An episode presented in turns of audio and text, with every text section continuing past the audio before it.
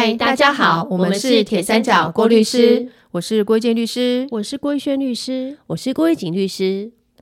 大家对于保证这两个字应该都不陌生，但是保证所涉及的法律问题其实不少哦。今天我们就来跟大家聊聊什么是保证。好，保证简单来说可以分成三种，一种是物保，就是用有价值的抵押品当做债务的担保；另外两种是一般保证和连带保证，也就是以人的财产来当做债务的担保的人保。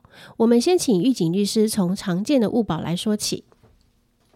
好的，没问题。所谓的物保啊，法律上的用语叫做物上保证人，是以特定有价值的物品当做债务的担保。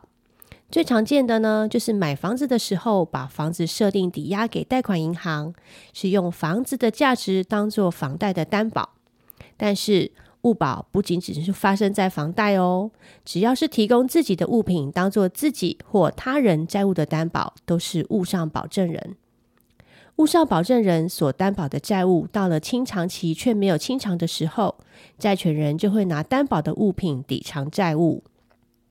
如果是房贷没有按期给付，贷款银行就会实行抵押权，把抵押物也就是房子，透过法院拍卖程序换成金钱之后清偿积欠的房贷。至于以人的财产当做债务担保的人保，我们就请遇见律师来跟大家说说，跟物保有哪方面的不同。好哦，所谓人保，就像字面上的意思一样，是以人当做债务的担保，跟刚刚狱警律师所提的物保有些不一样。物保是用物品当做担保，算有限责任，提供物品为担保的人可以是债务人本人，也可以是其他人。但是人保是用保证人的财产当做担保，担保的范围并没有特定在某一个财产，而且因为是用保证人的财产作为担保。所以，保证人不可能是债务人自己。另外，就像刚狱警律师说的，在债务人没有清偿债务的时候，物上保证人提供的担保物就会被债权人拿去抵偿。如果担保物抵偿还不够清偿债务的时候呢，物上保证人对于不够的部分就不用负责喽。而用自己的财产当做担保的保证人，对于自己保证的数额范围的债务，就要拿自己的财产去清偿，跟物保的清偿责任有些不同。至于人保中的一般保证跟连带保证又有什么区别呢？我们请玉轩律师来说明一下。好的，其实一般保证和连带保证是很重要的区别，两者的区别最主要在于保证人负担保证责任的轻重。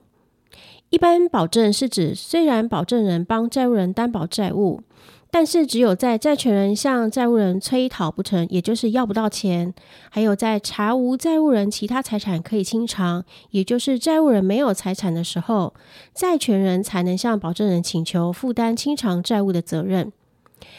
也就是说，债权人是不能跳过债务人，直接要求保证人清偿债务的。